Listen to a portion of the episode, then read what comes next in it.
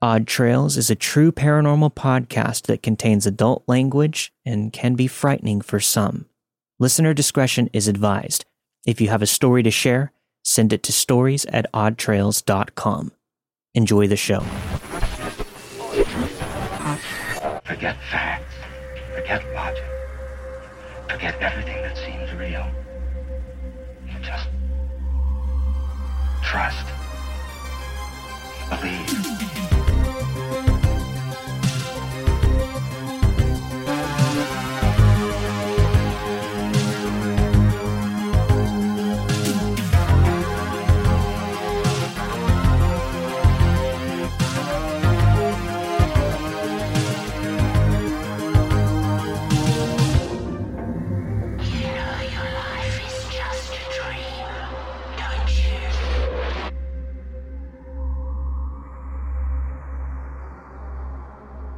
Start off, I'm going to give a little background information.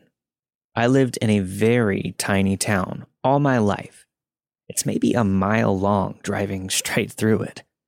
I've always been told, for as long as I can remember, about the witch. Her house was up the street from mine and right next door to my siblings and I's babysitter. Her grass was always high, but there were always so many push mowers thrown around the yard. She used to chain her pet cats to her porch, and it always weirded us out. She would drive very slow, I'm talking 5 miles per hour in a 55 zone, then pull over and flip my mom off or whoever was passing her, as if they did something wrong.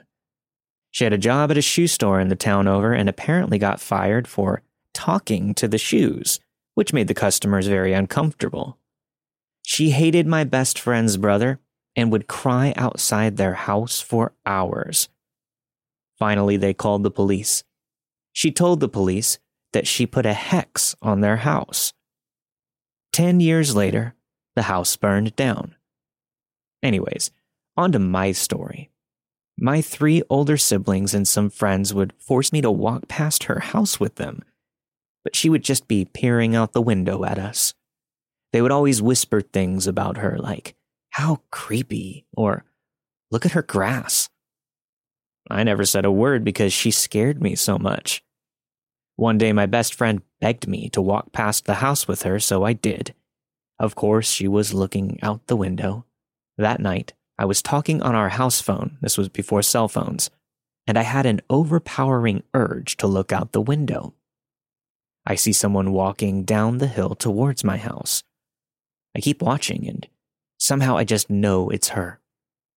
She stands at my driveway and just stares at my house. How did she know where I lived? I watched out the window for almost five minutes. I was too scared to even tell my parents. Everyone was asleep. I just went to my room and forced myself to fall asleep myself. I woke up shortly after and I was very thirsty, so I opened the door. And she was right there in my face. I fell to the floor screaming. I stood up and rubbed my eyes, but she was gone. To this day, I still don't know if she was actually in my house, if it was my mind playing tricks on me, or if she somehow put some kind of hex on me. My mom and dad both searched the house. They said that she couldn't have gotten in because all of the doors and windows were locked. This is a very old woman, so I highly doubt she could climb in a window. But stranger things have happened. This was in the dead of winter. My dad checked for footprints and he could see where she was standing at the end of our driveway. But the footprints never came any closer to the house.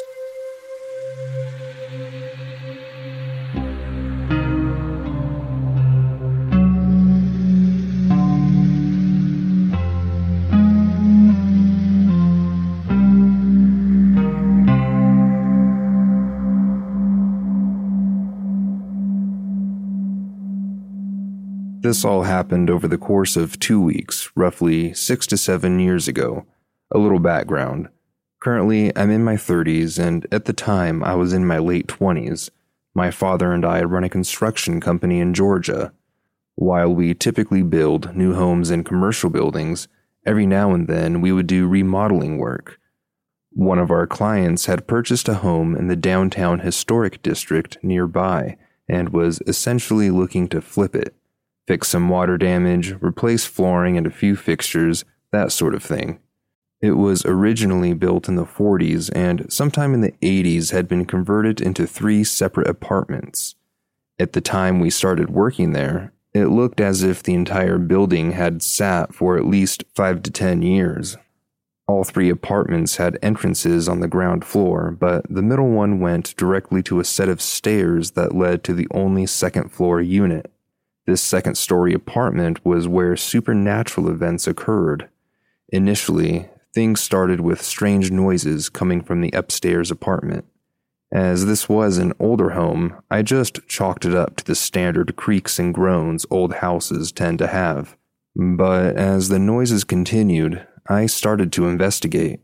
See, the vast majority of the time here, I was working by myself, but considering the house was not in the best of areas and had sat vacant for so long, I had a genuine concern that maybe someone had been staying there.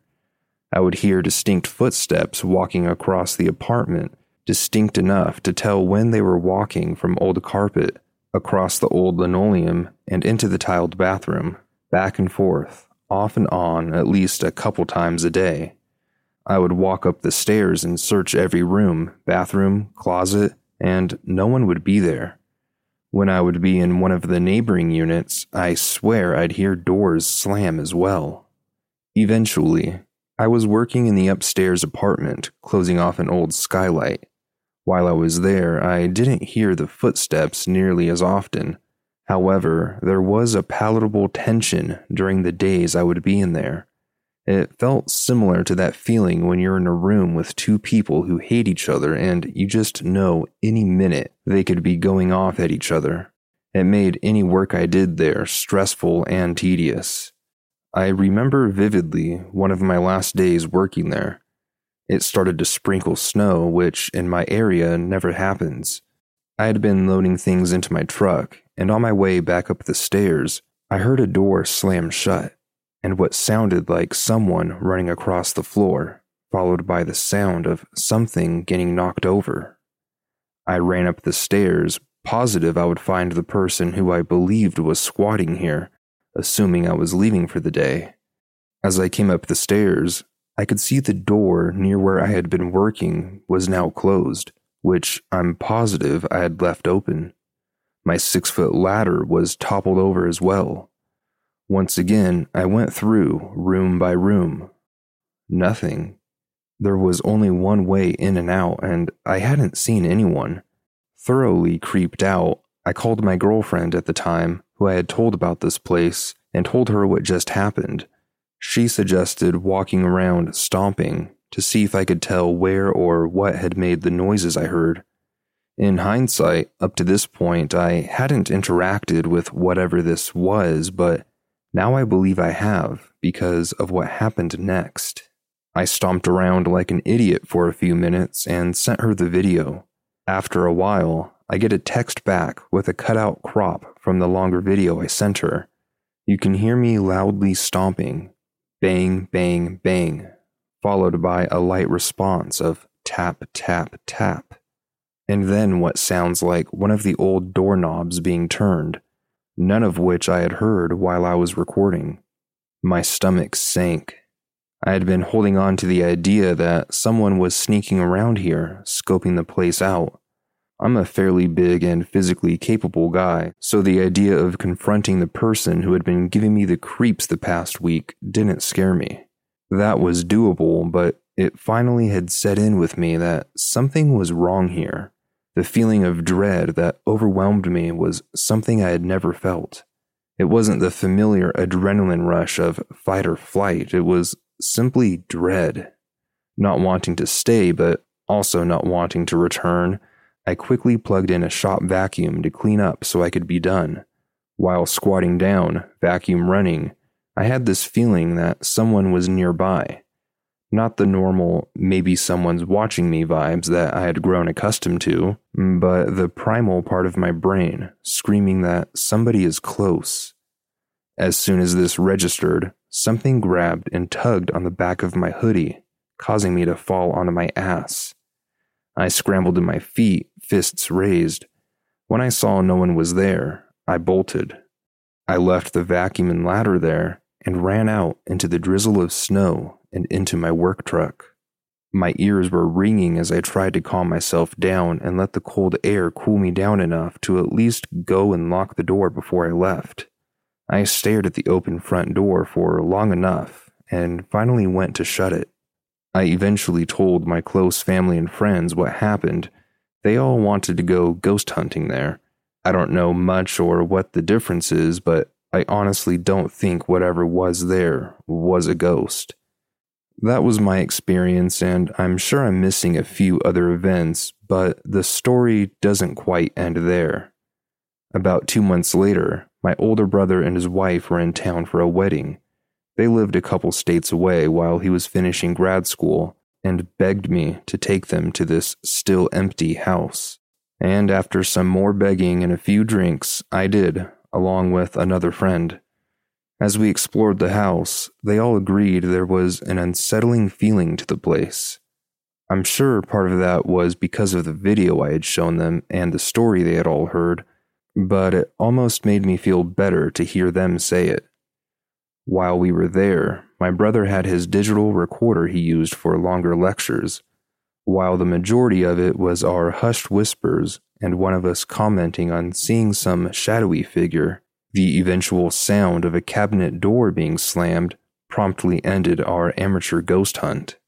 However, about a week later, he sent me an email attached with audio Two sounds he picked up were the husky whisper of somebody saying, Come here, and later the incredibly clear sound of a baby cooing.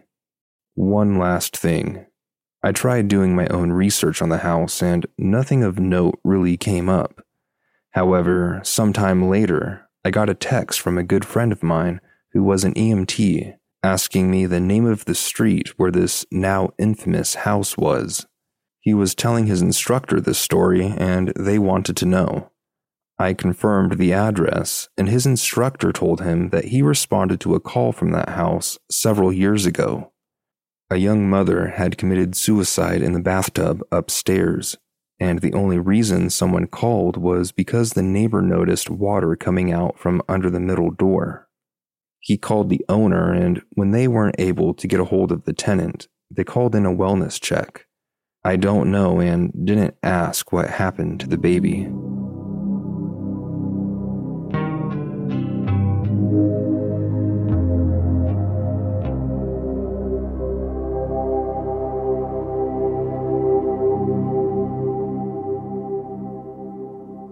A few years ago, I was in a head on collision with a truck on the highway. I had six of my friends in the car with me, and we all walked away with only scratches and bruises. But the truth is, we shouldn't have. For about three days, I felt like my body was an empty vessel without consciousness. On the third day, I experienced the glitch. I was sitting at my boyfriend's house drinking beer. I placed it on a nightstand next to me as I answered the text from my best friend asking to borrow my denim jacket. I agreed, no problem, as we share all of our clothes. When I looked up, my boyfriend had just entered the room, holding his own beer. This made me want mine, but I went to reach for it and it wasn't there. I looked around the room and I saw that it was all the way across the room and now on a dresser. My boyfriend was not in the room at this time at all, and the beer was sitting right next to me. There was no way he could have moved it without me seeing. I tried to shake it off, but it gets weirder. I get home later, and I see a denim jacket draped on the kitchen chair, but when I inspect it further, it looks nothing like my jacket. My jacket was originally my mom's jacket. She had bought it from the Levi outlets in the 90s. She gave it to me eventually. I've had this jacket forever, It was a staple in my wardrobe, so there was no way I would have been confused about how it looked. So I asked my friend where my jacket is. She says that it's on the chair in the kitchen. I say no, it must be someone else's. That's not mine. She swears up and down that she left it there, so I bring her to the kitchen and show her. She looks at the jacket and immediately does not recognize it, agreeing with me that it's not my jacket. We have a lot of parties, so thinking someone left it behind and maybe took mine on accident, I just go ahead and pick it up and find multiple craft stains of glitter and puffy paint, all that I had got on the denim jacket my freshman year of college. This is when I get complete goosebumps. We call my other friend who was in the car with us to come and look at it. She agrees that it is not my jacket, and when I show her the stains, her face completely turns white. I went to look at my phone for pictures of me in the jacket, and suddenly I couldn't find any. Now, this jacket is also from Levi, but the cut is much tighter and the wash is way darker. There's also stitching on the front that was never there before. My original jacket was oversized cut, very light acid wash. These two jackets are extremely different. For the first day or two, all my friends and roommates had the same reaction as well, without me giving any background at all. The theory is maybe we died in that accident, and my consciousness was transferred to a different timeline where my mother purchased a different denim jacket.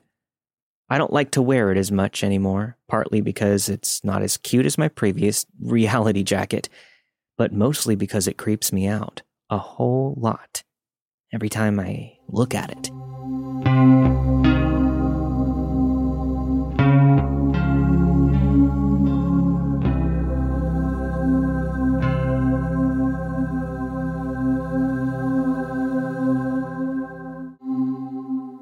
I was around 12 years old when this happened. I was sitting on the couch of my childhood home, my back facing the empty space beneath the staircase that led upstairs to our two story apartment. I was crying profusely into my hands and felt as though the sorrow would never end. Lately, I had hit a sprout of missing my long dead grandfather. The feeling didn't seem to be subsiding or stopping anytime soon. My grandpa had passed away five years ago due to taking his own life, and I was still so young. It had all been so sudden that I hadn't been able to really comprehend it all back then. All I remember from the funeral is standing on the platform at the front of the church and placing a bouquet of flowers on his casket. The next memory is of sitting back on the benches with my mother while other relatives took their turns placing flowers on his casket. I was still crying my heart out, the hurt seeming to seep its way into my very bones and destroying me inside. It's safe to say that I loved my grandpa very much, and this was all very hard for me. My mom, who had been sitting quietly next to me during the entire ceremony, suddenly turned to me yanked my hand, visibly angry, and told me to stop crying over him. I was shocked, seeing that my mom had always been very gentle, emotional, and a very understanding person. She had never really snapped at me like that before. I did stop crying, but I couldn't understand her anger. That's when my memory of this funeral completely cuts out. Five years later, I was cleaning out some cabinets and found a letter tucked away beneath all of the birthday and Christmas cards that no one had the heart to throw away. It was a white sheet of paper that simply read the words, Goodbye, signed Dad. My heart skipped a few beats when I realized that I was looking at my grandpa's suicide letter that my dad had apparently kept after his passing. Seeing this dislodged something inside of me, and I started mourning my grandpa again, like the wound of his departure was still fresh. So there I was, sitting on the couch and crying profusely into my hands. It had been two weeks of this, and there didn't seem to be any end to it. As I was sitting there quietly wishing that I could see him again just once more, my tears suddenly stopped and the hair on the back of my neck stood up. I was frozen in place and staring ahead, with wide eyes, too afraid to turn back and look behind me. I could feel something. Something that shouldn't have been there. My heart was beating against my chest, and I knew at that moment that it was him. Somehow, I had gotten my grandpa to manifest in that very room that I was in. Now, I should be happy about this, right? I did get what I was wishing for, just moments before. The only problem is that he was angry, very, very angry to the point of scaring me. And I couldn't for the life of me figure out why. After a minute of sitting there, I sprinted up and retreated to the opposite side of the room, defensively holding my hands before me and looking in the direction where I sensed he was standing. I couldn't see him per se, but I could feel him, clear as day. I could tell he was there, in that room. I ran upstairs to my room and slammed the door shut. I didn't come out the rest of the day. My mind was reeling from what had just happened, but the biggest thing that I was confused about was his volatile energy. Why was he so angry? For the next few months, I remained in the house, mostly pacing back and forth in the living room, or I stayed hidden beneath the staircase. There were a few times he went upstairs and moved about the place, but he never came into my room. He would alternate between anger and uneasiness. We would keep our distance from each other, and he would always move to the other side of the room that I came into.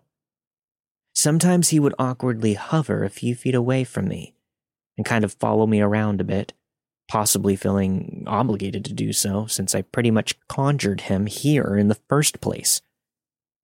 This went on for a while until his presence and energy started fading little by little, until one day he was just gone. It was a weird and unsettling ordeal, all in all, and I never had another sprout of missing him after that. When I was 15, I was admitted to a psychiatric ward for an attempted suicide, and I had pretty much already forgotten about what had happened back then. There was a group counseling done with some of my family members, and the doctor was going over all of the illnesses and mental illnesses in my family line so that I could better figure out my background and genetic factors in my mental health. It was then that my family started talking about my grandpa and how he had committed suicide by hanging. This came as no surprise to me, but the next bit did. They revealed that he was a violent alcoholic with narcissistic tendencies, and that my dad, uncle, and grandma lived in fear of him. The day he committed suicide, he had a violent fight with my grandma, one that she thankfully was able to flee from in the nick of time. He wasn't one to lose fights, and my family thinks that he took his own life and left his body to be found by his own son as a last power move over them. Turns out that if he wouldn't have killed himself first, he probably would have ended up killing my grandma that day. It's safe to say that I now know why he was so angry at being brought back and why he felt so uneasy about staying in the house where his son and grandchildren lived. My mother's reaction to me mourning at his funeral is understandable to me now, though I do not condone chastising children about crying over lost loved ones.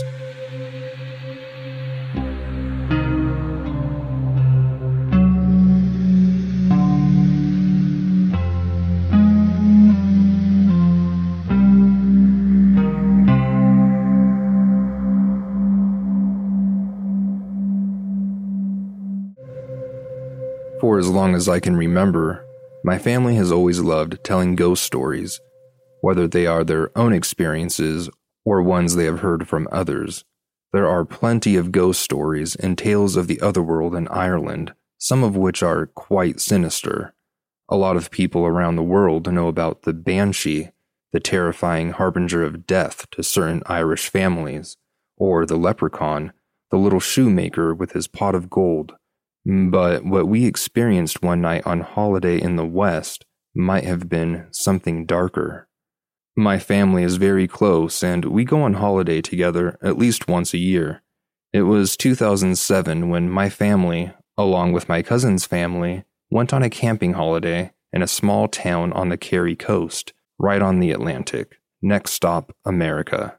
We would gather at night and listen to music or tell some spooky stories. But one evening, we decided to go visit a ring fort that was just outside the town to see if we could experience anything for ourselves, knowing all about the stories associated with the fairies and ring forts. For those that don't know, a ring fort is an ancient stone fort that is around 2,000 years old and is said to be the dwelling place of the fairy people. So, traditionally, people do not visit them at night out of fear of disturbing the fairies. We went to the ring fort at night and went into ghost hunter mode, calling out for any supernatural visitors that might be there, but to no avail, which was disappointing. We all made our way out of the fort, stooping out of the low doorway and heading back towards the car. My dad was the last one out and ran after us in the pitch dark, saying a stone was thrown at him from inside the fort. We laughed this off, saying he was just being dramatic, but should have known that we had disturbed them and they were not pleased. It was about 11 p.m. when we started making our way back to the campsite, full of excitement but disappointed to have not seen any ghosts. We drove out of the car park, close to the fort, and started to drive up the small country road, darkened by the trees and hedges that arched over the road.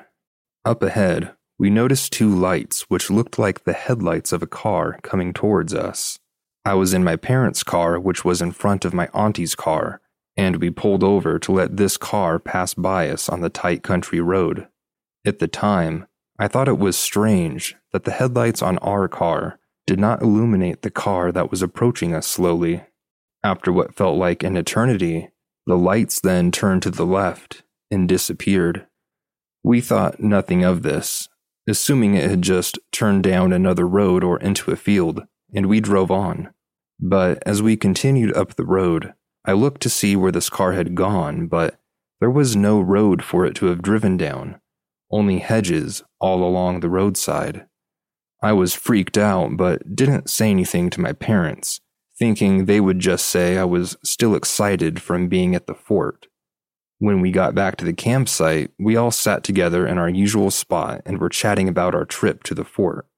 Eventually, I told everyone what I had seen on the way back, and almost immediately, my cousin said that his mom had described to them the exact same thing, but because they did not see it at the time, they brushed it off as her imagination still running wild from the ghost hunt at the ring fort. I couldn't believe that we had seen the same thing. And remember, we were in different cars, but what was it? Was it the fairies coming up the road to their fort? There are similar stories going back hundreds of years involving the fairy death coach and would take away an unfortunate person to the fairy realm if they got in its way. The next morning, my cousin and I visited the owner of the campsite, a local man named Moriarty who knew the story behind every blade of grass in the area, to tell him what we had seen the previous night. He told us a story of a phantom hearse that was known locally to have haunted that road since the time of the Great Potato Famine. Hundreds of people were buried in a mass grave in the field opposite the ring fort. Was it their hearse that we saw that night? All I know is it was something that I will never forget.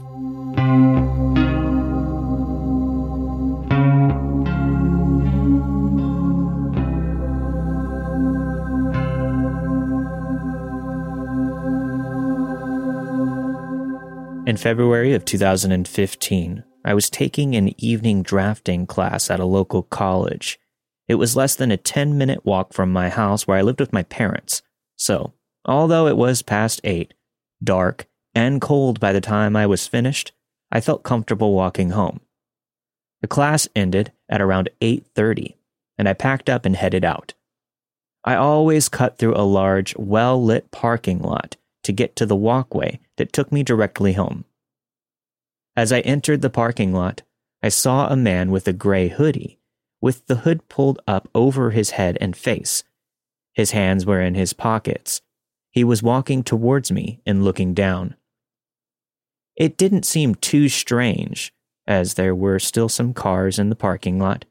It was very cold out, and lots of programs ran late on this campus. However, as he approached, I realized that I had seen him before. This was deja vu. Now, this is a little hard to explain, but as we walked towards each other, I tried to remember what I saw the first time. I felt locked into this memory. And then I finally remembered it ends with him shooting me. He's now basically beside me. And as this memory hits me, I snap my head to look at him, and he suddenly looks at me with this shocked and fearful look on his face before taking off in a full sprint. My heart was racing. I was so confused. I didn't move for a moment, and I just stared to where he ran off. The fear gave me energy to run home, and of course, it was the one time that my parents were out for the night, so I called my boyfriend at the time, who predictably was very alarmed and confused as well. But he did calm me down. I'm in Canada, and the chances of anyone having a gun is incredibly low, which I found reassuring.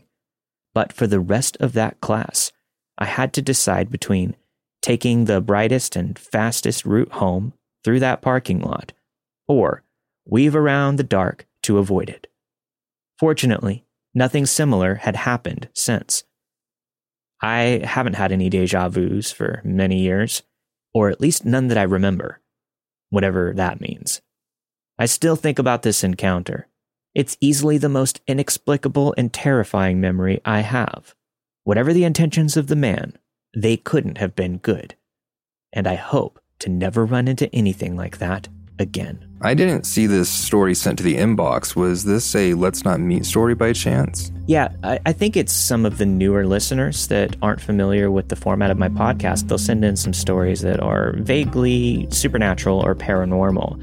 So I have to write back to them and say, hey, have you heard of my podcast, Odd Trails? I think this is going to be up your alley. We'd love to share it there. And they're always really excited to find out about it. But yeah, this was a Let's Not Meet submission that just seemed a bit too. Uh, a bit too out there for that podcast, but it really fits here. I, I really liked it. And that one was from uh, listener Norah. Good old deja vu, saving your life. Love when that happens. Speaking of that, do you happen to remember your first deja vu, like as a kid or anything like that? Um, yeah. It, it, you know, it's funny because recently I told a story from this portion of my life on the Patreon for Let's Not Meet. Having some crazy crossovers here. It was it was about how I was inside. Uh, so, so you remember our play place at our McDonald's in our hometown, which I won't name. Yeah, it had like the the hamburger with the bars on it, like that little mm-hmm. cage that you would get in. Yeah, you had the syringes, all that. yeah, all the syringes. I remember being in there and. uh there was a man that came up to the opening. He couldn't really fit inside because that thing was really tiny. Uh, but he was trying to get me to go back to his car. He said that he had all of the McDonald's toys. Uh, he had he had collected them all, and he wanted me to come choose one. Uh, this was the time when they were doing those Disney toys that were in the little movie boxes. And uh, my cousin came by and kind of scared him off by uh, trying to get into the, trying to move him out of the way to get into the Hamburglar, if I remember it correctly. He he just kind of took off. He, but it was kind of around the same time in that era of my life. I was probably seven or eight years old. I was playing at that McDonald's play place outside, and I got dizzy.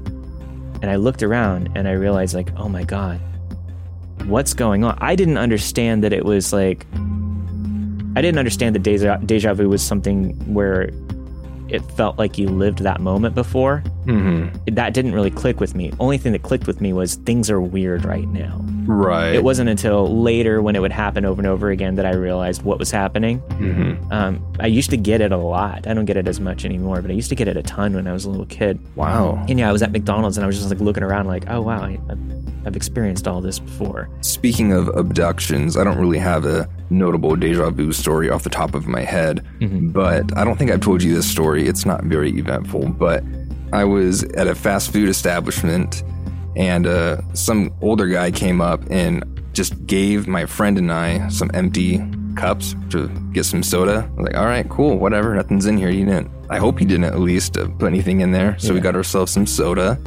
And as we're about to leave, he kind of stops us and tries to offer us a vague job working for him. And uh, of course, you know, we're thinking money. So we're Yeah. like, yeah, we're down. And we follow him outside of the Jack in the Box, not really anticipating to go with him anywhere. And he leads us to his trailer, which was in the Walmart parking lot, because, you know, you can do that at Walmart Yeah. and he tries to get us to go into his trailer to meet his wife and all this stuff and talk about business. And that's when, yeah, that's when all the alarms started going crazy. So at this point, my friend and I were pretty freaked out, we just jumped on our bikes and took off. Didn't even say goodbye. And we get like halfway because this is a big, big complex full of Oh, I big remember. box stores Yeah. and all that. Yeah. And we get all the way down to the stop sign, and then we finally turn around, and this dude is driving towards us. And I, mean, I wish I could say like, oh, he almost caught up to us, and then we had a heroic escape. But no, we just turned from the stop sign, and he never caught up to us. But it was pretty wild, I would say. His vibe. I didn't really get into his vibe, but he definitely, like, looking back now as an adult, yeah, he for sure. Like, I probably wouldn't be here today. Yeah, I wonder if it was the same guy. I mean, just abducting people in fast food uh, parking lots and stuff. So I like that this little let's not meet crossover. I'm thinking we could have some more of this in the future. Yeah, definitely. I mean, we're doing the Midsummer Scream Horror Convention at the Long Beach uh, Convention Center, and that's on July 30th. Don't forget about that. That's basically a Let's Not Meet and Odd Trails crossover. So we hope to see you guys there. And uh, thanks for listening. This week you have heard Weird Witch Lady by Jacqueline B. 2016, a story by Bryce, The Jacket by Princapessa, The Phantom Hearse by Darragh, Conjuring Up My Grandpa by Elisabeth, and finally Deja Vu by Norah. All of the stories you've heard this week were narrated and produced with the permission of their respective authors. If you've got a story to share, send it to stories at oddtrails.com. And if you want to get access to our Patreon for the ad free version of all of these episodes at a higher bitrate for the best quality listening experience, head over to patreon.com forward slash odd trails to support the show today or follow that link in the show notes. We'll see you next time for a brand new episode of Odd Trails. Stay safe. Peace out.